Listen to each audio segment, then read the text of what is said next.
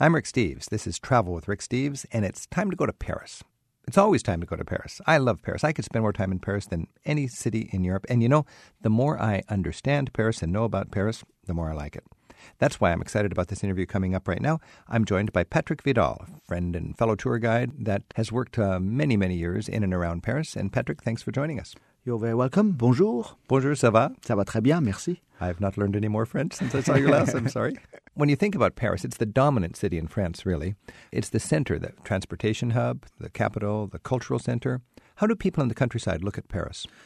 It's the first thing. France is a very centralized country, and uh, and Paris. If you want to make any career on any jobs in France, there you've got to start with Paris, Paris or around Paris. There, that's going to be the outskirt, the banlieue, but it's going to be it's going to be around Paris. From a from a post office worker to a musician to uh, to any job around France, it's going to start in Paris. There, so the provinciaux, the the one which are living outside of of Paris, there are always looking at Paris like the the big place where at some point of your career you've got to spend some time.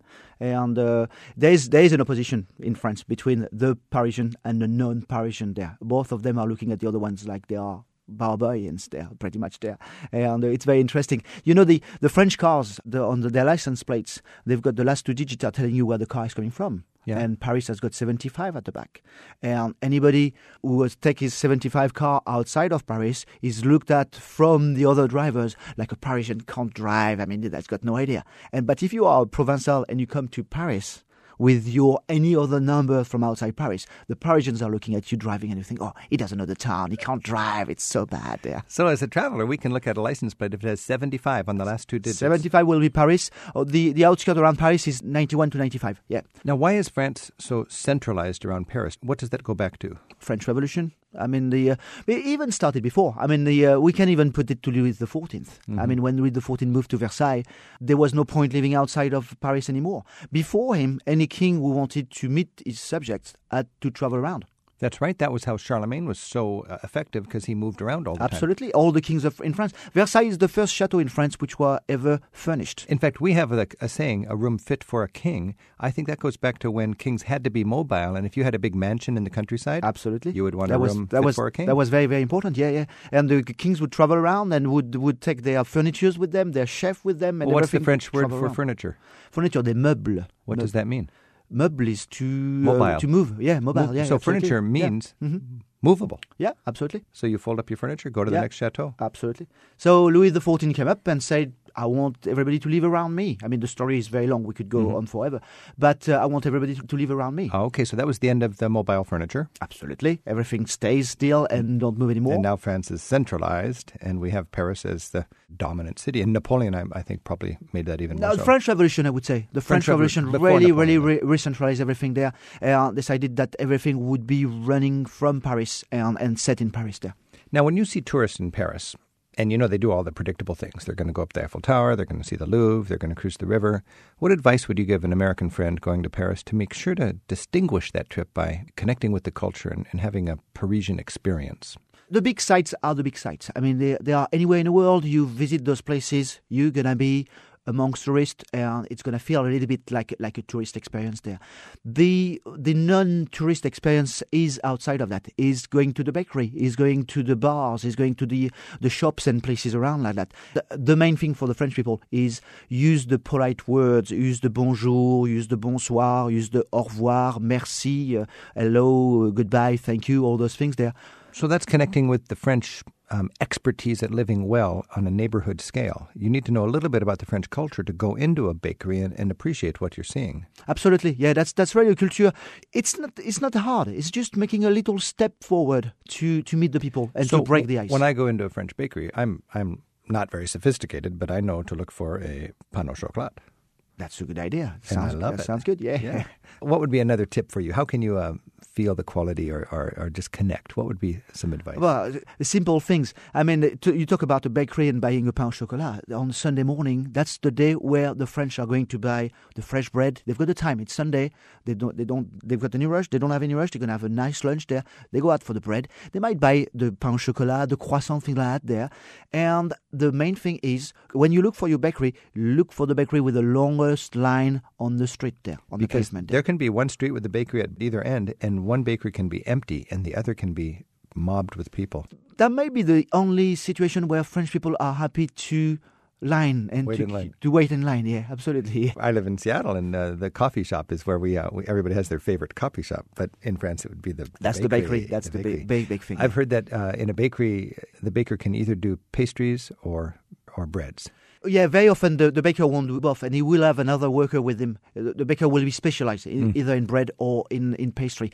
Unfortunately for our waistline, uh, when you enter those bakeries, the patisserie, the pastries are all around the place. It's very hard to resist to them. It's very hard to resist. So you want to connect into the neighborhoods. You want to understand the cafe culture. The, the thing to know is that when you sit down at a table in France, when you take your table, you order your drink there, the table is yours. You can stay along, as long as you want there. Now, a lot of Americans complain about slow service, but ironically, that's good service. A lot of French people complain about quick service. So we complain about slow service, and you complain about fast service. Yes, absolutely. Yeah. French want to take their time. We're eating and running, and you're eating and staying. When somebody goes out for dinner, obviously they've got their time. They want to take their time there. Obviously, the guy in, in front of him at the desk there will say, "Okay, I don't want to rush them. They finish their plate there. Let's them talk a little bit there. We'll take the plate and bring the meal, bring the second dish a little bit later there. Take they want time. to drag the meal out. Absolutely. And in a restaurant, same thing at a cafe. You sit down, the table is yours. You can stay as long as you want. So if you are going to a restaurant and you know you have to go to a play or a movie, you tell the waiter, you got to be- you got to be pretty uh, pretty um, Direct. direct about that. There. Say okay, are good to be out in one hour. I mean, and they will not be le- offended by that. They will just no, work with you. No, no, no, no, no, no, no, no. It's even uh, for lunch, for instance. It's more often on lunch. I mean, like. Uh, well, now Paris is speeding up, where they have their business lunches. You've got those menu express. It's called menu express, express, like like in English there. And that's really normally one dish, one coffee, one dish, one drink, uh, something like that. There. And if you order one of those things there, they know you don't want to make it a long lunch there, and you want to keep going there. So you can be in and out quickly within your lunch hour. Absolutely. When we're thinking about fun things to do today in Paris, there's lots of things that are designed for the locals that tourists can enjoy. For instance, they create a beach in the summer now on the Seine River, don't they? Yeah, yeah, once a year now, from uh, mid July to mid August. They bring tons of sand. They bring palm trees. They bring shower cubicles and things. They're settling uh, some little shops with uh, ice cream sellers and Paris uh, Plage. Paris Plage, it's called there. And it's on a highway. Uh, Yeah, and they close it to cars, and it's the one that's built right along the river. Yes, it is the it is the one which uh, which normally helps to ease the traffic from the west of of Paris to the east of Paris. Now, can they do that because there's less people in town during the summer because anybody who can get out will? As a former bus driver, I will tell you that uh, when they do that kind of things, there the drivers are not very happy because that means all the traffic ends up on the on the roads above there, and it's not very easy for people driving around. But it was July and August. Isn't that the the traffic time? is yeah, the traffic is lighter anyway. Yeah, they can absolutely. get away with Yeah, it easier. yeah, So you've yeah. got the Paris Plage, the beach on the Seine, and people are. It feels like they're on the Riviera, and they're right there under the Eiffel Tower. You've also got this uh, wonderful skating phenomenon. Parisians seem to be crazy about their rollerblading. Yeah, one, once a week on Friday night, there's this big organized skating parade. If I'm Thousands of people. out. thousands of people going from the Invalides neighborhood there, finishing at the Bastille on the eastern part of Paris. There, it's a huge thing. It's, it's very, very big there. It's a spectacle.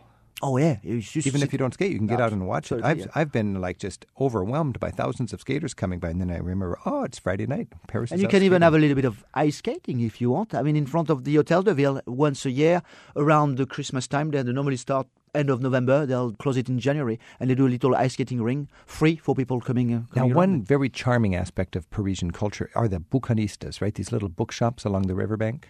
They've been there for centuries. They've been. It's a big, big thing there. It's like The- a culture. Yeah, yeah, it is there. The the word bouquinist is uh, it comes from books, like in English. There, says it comes from the same root there, and uh, they used to be along the river. They used to be right along the river there, and they've been brought up on the uh, pavement on the uh, platform, just above, the above sidewalk, there, yeah. where the sidewalk is there. And when you don't know it, you think that oh, it, it might be a bit of a tourist trap. There's boxes along all the tourist Mm-hmm. places there, but no, it's not because uh, first of all, the, the the variety of things they sell is amazing. There goes from posters to books to Old comics old and- comics, uh, and they've got their big metal boxes, like little shops the size of the back of a car, maybe the trunk of a car, but they hang on the balustrade overlooking the river, and they lock them up. And then uh, when they want to open their shop, they just flip open the top, and you have all of these beautiful old books or posters or and a- whatever. yeah, that's a good description, and and that sums it up because they don't have any overhead. no overhead. So what they sell is pretty reasonable price. Yeah. Even if it's a bit touristy, it's very reasonable price. But it seems the Parisians like to go down there and oh, it's a huge stroll. thing. Yeah, yeah. I buy books from there very often. Tell me about the markets and the flea market in Paris. The main one is the one northern part of Paris called uh, Porte de Clignancourt. Clignancourt, Uh, Clignancourt, okay. yeah. It's a, it's the main main one there. It's it's changing. It's not as much of a natural flea market as it used to be. There. It's kind of a cheap place for immigrants to go buying their toilet paper and their and undershirts. A, a little bit, yeah. That's part of it. And the second part is uh, antiques. I mean, there's a huge, huge amount of antiques. If you keep going along Clignancourt, a, bit, okay. a bit further down there, there's a lot of courtyards where it's big antique and not cheap. I mean, the, the guys are buying from all over France and all over Europe, even there, and they come here to sell because they know a lot of people are going to come around for that. That's Porte de Clignancourt. There's a subway stop right there. There's a subway stop. That's an easy access there, and um, it's a very good place. Pamela's on the phone from Carrollton, Texas. Hi, Pamela. Hi, how you doing, Rick? Great. Thanks for your call. Oh, thanks for having me. I was in uh, Paris for three days and um, overwhelmed by what to to do in three days. So I was wondering what your suggestion would be for uh, the the must see for a three day stay in Paris. Boy, that's a good challenge. Patrick, what should what should Pamela do in three days? Okay, three days in Paris. Let's see. Uh, big museums. I would put the two main ones there: the Orsay and the uh, the Impressionist Museum, and the Louvre, of course. I mean, three days is not enough. Probably on two different days. yeah, you two different days, absolutely there. Mhm. Then the big tourist things there, like the uh, Eiffel Tower and the uh, the cruise on the on the river, which is uh, cruise on the river. I would do that in the evening, one evening, the cruise on the river, because you want the, the town to be dark. That's after all, it's the city of the lights. So the cruise is most interesting and romantic in the after Yes, hours. Yeah. yes, it is. and they have yeah, the big spotlights, so they light up everything. Uh, definitely. And a little tip about that there. I mean, the uh, there's, they offer as well dinner on those cruises there. I'm not very keen on them. I mean, it's a, it's a lot of money, and the main thing is you can't do two things at the same time. You can't eat and enjoy the show. You could eat a crepe and enjoy the show.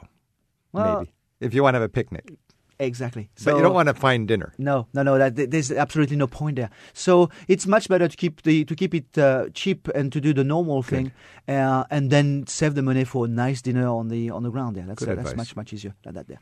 Oh, absolutely.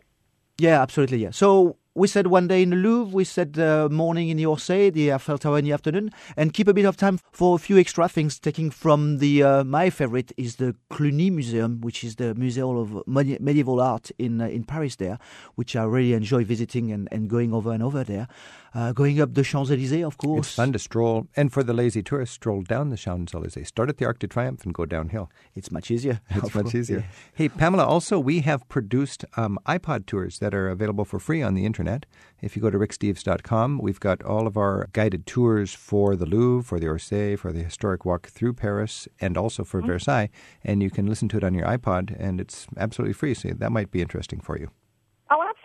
Absolutely. And and Rick, I wanted to tell you we stayed in Rue, the Rue Cler area at the uh, Hotel Leveque, and it was wonderful. Oh, I love that. You know, Patrick and I are talking about getting away from the tourist attractions, and there's a lot of tourists on the Rue Cler, but it is a good slice of village Paris, and it seems there's a lot of uh, a real neighborhood loyalty in Paris. It is. It is an important part. Yeah, yeah, absolutely. When you say they're from the European, uh, where are you from? They will tell you the little region they're, they're from. The Parisian will tell you which district they're from. There, you know, Paris is divided in twenty districts. Yeah. uh, it starts from the center, the number one, and then it goes around like the French has a snail shell. You know, anybody Okay, else with their that's a spiral. snail a Yeah. spiral of districts, arrondissement. Absolutely. The number, the number fifteen to twenty are the one which are almost outside of Paris. Do you know the personality if somebody says they live in the fifth arrondissement? Absolutely, it, it tells you already who, who you're speaking to. Is I mean, right? somebody says I'm living in the 16th. Ooh, that's a bit upscale and very expensive. Is that right? Somebody nowadays tell you I live in the 20th. That's more the hip kind of area there where everything is happening at the moment, music and and all those things. So if there. you're single and available and you, and you weren't very honest, you could say I'm from the 16th. that would be- that that would would be good attraction. Yeah. What, where would you Where would you not say you're from? Where would you not say you're from? I don't know. I don't think it goes that that badly there, but. Uh, in fact, it's interesting when I say to my friends I'm working and living in the seventh district with the Rue Cler area. They're always surprised because the rest of the seventh district outside of Rue Cler, it's very residential. I mean, when you think of the uh, Rodin Museum or the Invalides Place there, and you think, oh, what are you doing in the seventh? But you don't know the Rue Cler area because all around the Rue Cler area is the, so nice and so village feeling. It's in incredibly charming. It's, Absolutely, yeah. Each arrondissement has its own mayor, I believe, right? Yes, up to 1974, there was one mayor for every arrondissement, and that was it. So that was a bit difficult to organize the city and to go one direction there. So 1974, they decided to get one on top of those city mayors, Okay, of so- those regional arrondissement one, uh, an extra one, the, the, the top city mayor of Paris there. Pamela, have a great time. Thanks for your call. Okay, thank you. It's I'm going to take my husband this time, so I can't wait. Dwight in Minneapolis, thanks for your call. Hello. How are you doing? I'm very good. Good. Got a comment or question for Patrick? Well, I I first went to Paris in 1968 when I was 19 and a student, and of course that was the year of the big student revolts. Although I wasn't part of that, but um, I've been back 10 or 12 times in the succeeding years, and I just think it's the most fabulous city in the world to visit. I love all of the left bank, which is where I first was staying when I was there. And I've stayed in many of the arrondissements. The fifth, the sixth, and the seventh are probably my favorites. And all the differences, though they're right along the river there, I love the, walking along the river, the various bridges and the various views you get. And You sound like somebody who could go back to Paris for a lifetime. oh, that's my ultimate goal. Should I? Well, I mean, I know people to. like that. They've been traveling. They just go to Paris. It's not. You can't see Paris. You you always can go back. Yes, that's that's exactly what I think. At work, we have a funny little game that we play with each other where we each have our areas of expertise, and mine is the streets of Paris. And they all say I can bring a conversation back to the streets of Paris at any given moment. Now, what is your tip for people wanting to be comfortable in the cafe and, and really do that right?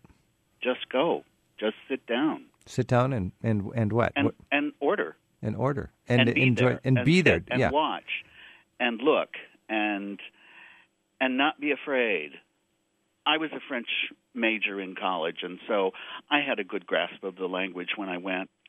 But even if you don't, just don't be afraid. Now, Dwight, what do you tell Americans that are convinced that the Parisians are just rude? They are? No, I don't think so. I've never met a rude Parisian in my life. You know, um, if you talk and give them the respect that you want, you're going to get it back. You know, if you've never met a rude Parisian in your life, that means you are um, approaching them the correct way, I think. Well, I hope so. And you're seeing them the correct way. See, a lot of Americans come in in August, and anybody who can afford to get out of Paris does, I think. And they're Yeah. meeting some poor person that's slogging away down in the metro at a ticket office, and, and all they do is hear tourists that, that don't know the money and can't speak the language and have a $20 bill for a $1 ticket, and they're short. And uh, then the people come away thinking, oh, the people of Paris are, are rude. But that's really not a fair way to look at it. well, then they didn't do their homework before they went. That's right. and I think that's very important. I don't always have a plan of what I want to do when I'm there. I've never been there for less than a week or 10 days, and I've got a sort of general plan. I want to approach the people, I want to meet the people. They're very approachable, and you just make it work. Dwight, when you go back to Paris, do you have a ritual that you kind of are psychologically and emotionally there again? What do you do? To, Oh, absolutely. What- what is that? walk up and down the Boul' Mich', walk up and down um, Boulevard the Saint Michel. river along the bank by the Louvre, stand on the Pont Neuf and look at Notre Dame, turn around and look at the Grand Palais. Then I'm adjusted. Then you're there. Then I'm there. Then I know what I'm doing. Very nice. And then I just follow my nose. Walk, walk, walk, walk, walk. And it's a town, a city that is created for walking. I love the metro, but only when I have to get to a far distant part of the city that I've decided, oh, I, that's where I need to go. But otherwise, just walk. Good Walk, advice. walk. All Look, right, look. Dwight. Hey, we'll see you in Paris sometime. Yay, I hope so. Thanks for your comments. That'd be great. Okay, bye now. Bye bye. Stuart in Boise, Idaho. Hi, Stuart. Thanks for your call. Hi, Rick. Patrick, thank you for taking my call. Yeah. Uh, I've been to Paris a couple of times. My wife's been with me once, and we are planning to go back again. And we were actually thinking of a uh, of a two month stay in a flat. So I'd like your advice, Patrick's advice. Do you think that's a little overkill, or is that about the right amount of time to truly just live the experience of joie de vivre? I think that that's a bit like anywhere else. I mean, if you want really to have the true experience and spend time there, I mean, uh, it sounds like a marvelous idea. There, one month, two months there to get ready to get into the culture, really, ready to have the chance to meet people and to spend the time like the the Parisians do there. To me, it sounds like a great idea. Stuart, where are you going to stay? Well, I would you recommend staying in one place or do something uh, in, around Montparnasse and maybe something you know a little more central or maybe in the eighth arrondissement or maybe in Sacré-Cœur? You know, move around or stay in just one place. That's one thought. You could have two different yeah, you could have two different places, but Paris is not that big. I mean, uh, yeah. you, you, can so easily walk from one place to another one. That uh, where would you stay if you were? Where stay? would I stay? I like the Montparnasse idea. Montparnasse, I like the Montparnasse yeah. idea. There's a, there's a very nice life around the Montparnasse, uh, the Montparnasse area there. I like the 12th district. It's completely out of the way. It's uh-huh. Uh, it's not very well known. Uh, it's uh, it's the eastern part of Paris there, but it's uh, it's again a very very village feeling, and it's a very nice neighborhood there. And again, everything is so accessible from anywhere in Paris that that mm-hmm. works pretty well. Well, that's a beautiful thing about the metro too. Of course, you can walk, but you hop in that metro and, and you're there. Stuart, good luck. Thank you very much. Yeah, happy travels.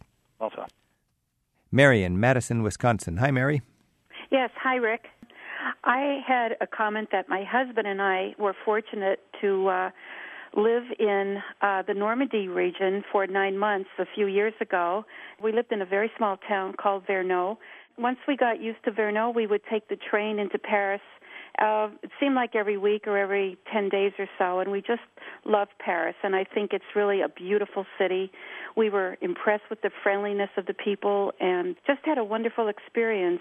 We walked quite a bit. We hardly used the metro, and uh, it was just a great time. So you stayed in a small town in Normandy and moved into Paris for your excursions. Definitely. You saw two different sides of France. We sure did. Our town was very small, and we were doing a house share with another couple. Hmm. We were living in their home and had access to their car, and they were here in the United States in our house with our car. So uh, that was a whole different aspect of it as well. Now, you live in Wisconsin. Yes. What do you think a big uh, American misperception is that hurts uh, travel experiences for people that are heading from here to France? I think people still think the French are rude and unfriendly and don't like us. And we went the end of 2004 when some bright people had the idea to name French fries freedom fries. So we ran into French people who even asked us about that. We were apologetic and we tried to be good representatives of the United States and just say, you know, that was just a uh, a minority and that we did not feel that way and we just tried to to brush over that the best we could and and just say that we were you know, we were friendly and we wanted to talk about anything else and just share our experiences. But people were inquiring about our attitudes and what we thought about our government. But people were very friendly, especially in Paris. I, I really found uh, mm. people wanting to help us whenever we had questions about directions or language, and we just had a very positive experience. It saddens me when some Americans decide not to go to France because they think this is not a good time because they don't like Americans, when I don't think there's any truth to that at all. I don't think so either. And I don't think that was really the case when we were there in 2004 at the prime of the war. I think, again, they were curious, but they really seemed to be able to differentiate between the average person and the government. I think different people have different frustrations with their government. Yes. It's never the case that everybody gets who they wanted. Uh, That's right. I did have a question. I was curious if your guest is aware of how the bicycle rental is going in Paris. I understand that's something that's current. Oh, this is the, the bicycle loaner yeah, program. the Velib. Yeah, it's a it's a big it's a big hit. The way it works is that uh, they've got those banks all around town where they've got bikes for rent, and uh, you put your credit card in the machine, you get the little rental period there, and you take the bike and you drop it in another bank somewhere somewhere else. So these are little little racks where you little plug racks, the bike yeah, in. Yeah, absolutely. And uh, they're not trying to make money. I think it's a subsidy. No, it's very, very, very it's reasonable price there. Price. The only problem as tourist or for you as a tourist going down there is that they won't take credit card which are not uh, with without the chip on now the, that's uh, a big there. frustration for a lot of Americans. Mm-hmm. More and more Europeans have this little um, what electronic chip on yeah, their card. Absolutely, yeah. And Americans don't have that. So we think it says credit cards are fine, but what they mean is credit cards with a chip. Yeah, some of the machines won't take the, and definitely the Velib machine won't take that. So, so it's okay. a little bit refraining for most for, of those things for, are designed for yes. local people. I think mm-hmm. primarily. Mary, thanks for your call and your comments. Okay, thank you. You bet. Bye. Joel's on the line from Bothell, Washington. Hi, Joel. Hi, Rick. How are you? Great. Thanks for your call. Do you have a comment for Patrick? Uh, I was wondering we were in Paris, Loire, and Normandy in September. Uh, I'll be going back. My wife and I will be going back. And one thing we also love is the opera. We were right outside the Paris Opera when we took a bus from Charles de Gaulle Airport, and we were wondering if there are any tips of how to get tickets, if there's any special way to get advance notice, and be sure to get, you know, single subscriber tickets.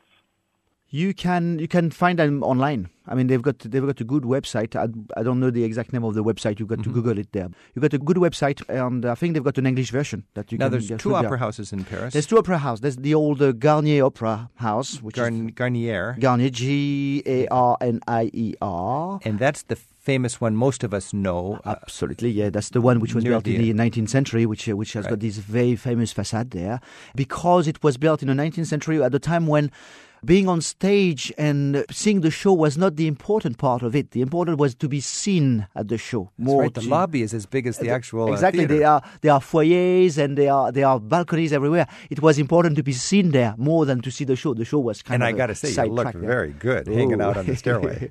because of that, in the late 20th century, they decided that to allow more people to be able to go to the show, hmm. they'll open the a new um, opera building at the Bastille, uh, and they built it at the Bastille. Very controversial like any of those uh, new European building there, glass building in the middle of old building there.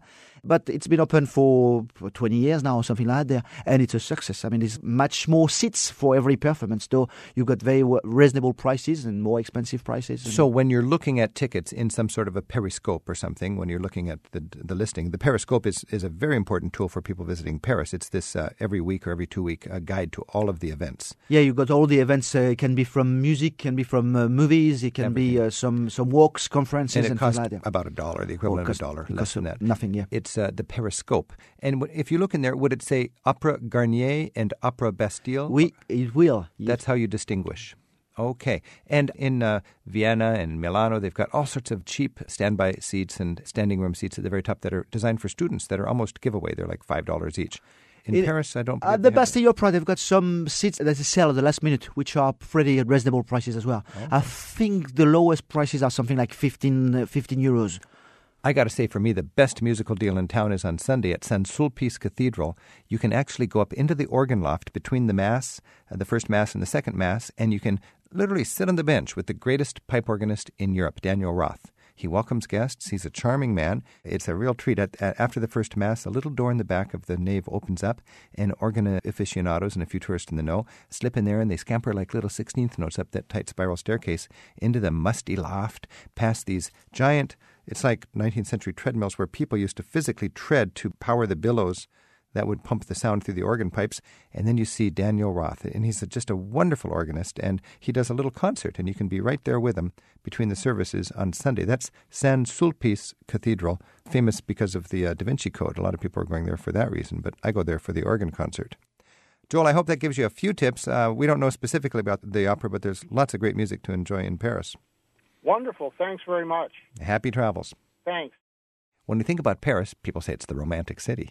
Ah, it's the city of lights. The city of light, the city of love. The city of love, yeah. That's really the place where you want to be in the evenings when all the lights are coming up and uh, taking the boat or being along the river. You can sit up on the steps of Montmartre for instance. It's yeah. a wonderful place, right mm-hmm. in front of that beautiful neo Byzantine church, the uh, Sacre Coeur. Sacre Coeur. Mm-hmm. I sit there and you can see, I believe that the arrondissement lights come on at night, one district at a time, and the whole city is lit before you. It's a glorious moment. That's a, that's a good point. Yeah. Where are some romantic places for you in Paris? Romantic places. Island of the city, the tip of the island of the city, the uh, the western part there, where the uh, vedettes du Pont Neuf are starting from. There, very very nice. So there's the little island where we have the Notre Dame Cathedral, Notre, Dame and Sainte Chapelle, yeah. and there is a triangular park with trees. It's a cute little park, just uh, just on the other side of the Pont Neuf. Yeah, the, uh, it's like romantic couples are lined up there and they get the point one at a time. Romance is very linked with the with the river. To it's me. beautiful. Yeah, it's it's very it's very much what's going on along the river, having the water and the lights around there. I think that's where the romance lies for me. A romantic picnic on the banks of the Seine. Ah, that would make the trick, yeah, absolutely. People do this a lot. You mm-hmm. see some beautiful picnics with the tablecloth. People go on a date, I think, down to the riverbank. Ah, French like to do their picnic properly, you know. First class picnic. Another romantic spot. Another romantic spot. In the Tuileries Gardens, there's people that are just, uh, it's an elegant sort of thing. The Tuileries, they've got the uh, people strolling, musicians. You've got children with their little um, boats in the ponds. Yeah, some some of those gardens. It's not uh, the. Uh, I, w- I would line up with the Luxembourg Garden as well. It's got the same kind of atmosphere there.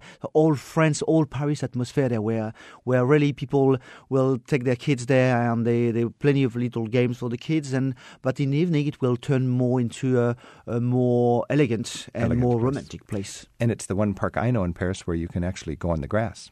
Yeah, there's not that many of them. Most of the grass is for looking at, not for laying on. Yeah, that's a funny thing about the French and, and their grass. You have to look at it. You can't. You can't touch it.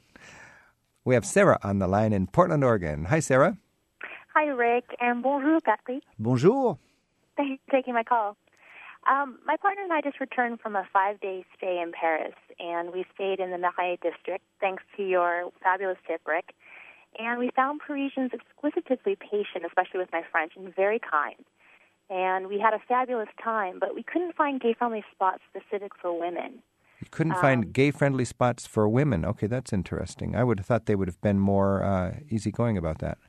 But the, the Marais more gay-friendly area is not necessarily the more touristic part there. It's it's a little bit more hidden, a little bit more tucked away. The Rue des Francs-Bourgeois, most on the western part of the of the Marais part, and that will be the place where we'll find more bars and and places where the gays are, are gathering more often there. Sarah, did I interrupt you? I'm sorry. Did you have more to explain? Well, actually, no. Um, I did have something. I don't know if it's off topic, but I'm wondering if you, Patrick, have any perspective on how Parisians feel about gay marriage. Oh, that's that's a. I mean, we could talk about it all night long. I mean, it's got a, a lot of arguments in France about this this gay marriage. I mean, all over Europe, there's a lot of discussion about uh, political. Uh, property to, to to accept the gay marriages there. Um, I don't think the Parisians have got a special view about it there. I, I just maybe think that the Parisian being being more urban, being more international town, and with the Marais being a, definitely a gay friendly area there, are certainly a bit more open minded than people in the m- middle ma- of France. I would say. Let's make sure our readers understand the Marais. That's the key word here. That's the, um, sort of the gay hangout in Paris. I think is the Marais. Yes, it is. Yes, I, I and, would. uh, Uh, and Paris is going to be one of the more gay-friendly places in Europe, I would think. But Sarah, did you find that not the truth? Actually, I found it was lovely, and we spent a little bit more time in Italy and Switzerland, and we really didn't experience any difficulty at all, but definitely felt very welcome in Paris. We did see many um, gay boys around, but just didn't seem to connect with um, a, a place specific for women. So we were kind of interested to see what the perspective was. Yeah, because uh, now that I think about it, because the Marais is famous as the gay-friendly part of Paris, but it's mostly Right. men. yes, it Yeah. is. Yeah, the, yeah, yeah. I agree with that. Yeah. All right. Well, Sarah, you're going to have to work to break that down. Fabulous. well, thank you so much. I enjoy the show. Yeah. Thanks for listening. Happy travels. You too. Bye bye. Nicole's on the line in Dallas, Texas. Hello, Nicole. Hi there. I should say bonjour. Bonjour ou bonsoir. Oh, people have such a nice accent. Um, I go to Paris as often as possible, and I've spent more than half my life in the fashion business, and so I have a special predilection for finding fashion and textile museums. So I've been to the Musée de la Mode et du Costume and the Musée de la Mode et du Textile, and I've been to see the tapestries being made at uh, Gobelin. And I was just wondering if I'm missing any other great collection of costume history or textiles or anything like that in or around Paris.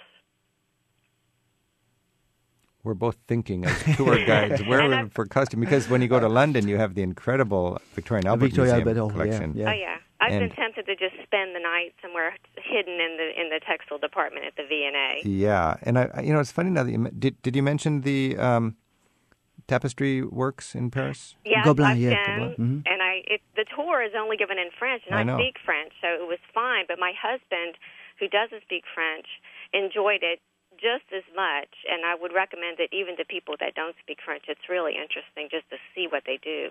But, uh, it's pretty obvious that those out of the tracks museum will will be geared for the French. I mean, that's the, that's not much that the uh, I mean, very few um, foreigner tourists will will go to those museums anyway. Uh, it's not it's not judging them. It's just It's just a pretty- practical pretty thing. practical you don't, thing there. You don't Yeah, find an uh, absolutely, museum in America. I mean, I mean, for the little knowledge I've got of that, because I'm I'm a guy who doesn't go shopping and is not very interested into fabrics. There, I, I can accept that. Uh, I- I'd say uh, I would try just the Cluny Museum. It's full of tapestry there. Oh, the uni- and is the the, unicorn, the, ma- the unicorn tapestry, the, the the harvest tapestry. It's a very very nice place. They've got some of the of the best tapestries around in Paris. There. Nicole, have you seen that one? You know, I've never gone to that one, Oh, believe if it or not. you know, sometimes it just something screams exquisite, and that is the unicorn tapestry there in the Cluny Museum, well, I'll have to make sure I go there the next time. beautifully lit. Thanks for your call, Nicole. Thank you. Bye bye. Yeah, bye now. We have an email from Sharon in Lakeland, Florida. She writes Tell your travelers that the Notre Dame towers are open during the summer in the evening on weekends only. And from up there, you can view the first Eiffel sparkle. So you can go up to the top of the Notre Dame and on the weekends in the summer and watch the Eiffel Tower sparkle. Have you heard about that? Oh yeah, that's a good, very good spot. But my my best views on Paris ever are the one which has the lowest one. It sounds a bit strange when you think of the Eiffel Tower, Yeah. but Paris is a. I know that Parisians don't like me to say that, but Paris is a flat town. Not only there are hills in Paris there, but on buildings. Most of the buildings have followed this rule of this six-story building. Yeah. So when you go to the top of the Eiffel Tower, it's a must to be there. But Paris looks like a map. You know, the view is not that spectacular from the top of the It's it's a map. It, you Yeah. got uh, underneath you. You got a map. There's nothing It's- sticking out. It's Google Earth. Yeah, absolutely. That's right. So you go to the top of the Notre Dame, you might arguably have a better view. You've got a view of the roofs. You've got a view of. You see the different levels uh, all over the place the there. view from the top of the Arc de Triomphe. Oh, the. Arc de Triomphe, I love it because as you well. see the different spokes going out those grand boulevards. There's another view that Parisian uh, like as well. It's the from the top of the Montparnasse Tower. And some people say because you don't see the Montparnasse Tower. Yeah, that's right. It's the box the Eiffel Tower came in. Absolutely. The Montparnasse Tower is a great trip to the top. You do get a spectacular view from there. the views are very good up there. You know, she mentioned uh, Sharon mentioned the Eiffel Sparkle. Uh, the Eiffel Tower these days, it's just it's electrified with lights and it goes crazy at the top of every hour. What's the deal with that? The deal was they, they created that in 2000. That was for the celebration of the of the new millennium there, Right. and it was supposed to stay only for one year, just for the year 2000.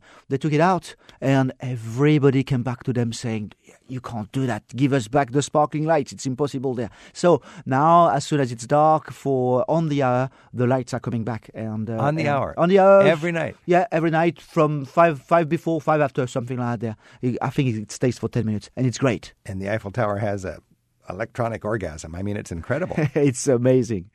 An email from Janice in Pinehurst, North Carolina. In Paris, we stayed on Bateau Johanna, a barge located in front of the d'Orsay Museum. You might want to check this out and add it to your uh, list of hotels. You know, that's interesting. There's a boat, apparently. Would that be Bateau Johanna? A barge that's moored in the river. Could that be a hotel? That could be a, that could be a bed and breakfast type. a bed yeah, and breakfast? yeah. There's an idea. A lot of people live on boats in Paris, I believe. Oh, it's a big thing. Yeah, yeah, yeah. Ba- bateau habitation, as they call them. They, it's a big, big thing. What a yeah. romantic thing. Uh, Richard from Lebanon, Indiana, emailed us. He says, I stayed in the Marais two years ago between uh, Thanksgiving and Christmas. For basic food and supplies, you can't beat the Monoprix. Don't pay with big bills. So the Monoprix is like the big grocery store, is that right? Yeah, it's a bit of the. Uh, well, what could I? Maybe, maybe Fred Meyer. It's kind of American uh, efficiency. Yes, yes. It is a it is a department store with everything, and for most of them, have a big section on food, and the prices are reasonable. The choice is amazing. Are those in the basement a lot of times? Very often, very often. a lot of times you don't know where to get food in a big city. Anywhere in Europe, you go to a department store and it looks like you're going to have to eat the shirts and the pants. But no, you go downstairs and you have a whole floor of groceries that are a fraction of the price of the convenience stores. Uh, the convenience stores are convenient all over Europe. With our dollar low, you don't want convenience as much as economy. You get that in the big stores, and that would be in the basement of the department stores like the Monoprix. Richard also says the skating rink at the city hall late at night is great for people watching. Yes, it's a it's a very good it's a very good thing. It it goes on for November, December, January, something like that. A lot of uh, parents bring their kids ice skating. Mm, it's a it's a free hall. it's a free thing, and uh, as long as they've got uh, they've got room, they let people go on there. Richard's on to something I love. A fun walk is on the Promenade Planty. Ah, la promenade plantée in the 12th district I was talking district. about. Yeah. Now, this is an elevated uh, train line from the industrial age, Mm-hmm. and they decommissioned it. And what they've got is underneath these arcades that would be useless land are filled with little shops now under the tracks, you know, sort of defined by the, the round arch of the brick. And those are trendy little shops. And upstairs, where the train used to run, is a, a long, skinny green park. Yeah, and he goes for quite a while. He goes for three or four miles. I Tell think, me about like it. I've it's, walked it's it. very It's good. good exercise. Yeah, it's very good. Yeah, It's good mm-hmm. exercise, and you're exercising with all the Parisians who are into jogging or rollerblading or A lot, whatever. of, lot of people there. yeah. And you get a look into people's homes because you're walking by all these condos from an and, elevated view. and the shops and workshops. There are a lot of workshops as well. There's a lot uh, on the on the first part close to the Bastille. You got workshops uh, fixing up, restoring paintings and all that kind of things. Very very interesting to walk along them as well. and that is called the Promenade Planty, the Planty Promenade. And it basically goes away from the center of town from the Bastille Square. On the phone, we have Julie from Laguna Niguel in California. Hi, Julie. Hi there. Thanks for your call. Do you have a comment or a question for Patrick? Uh, I do. Um, I've had the good fortune to visit Paris many times over the last eight years, about 10 or 11 of them.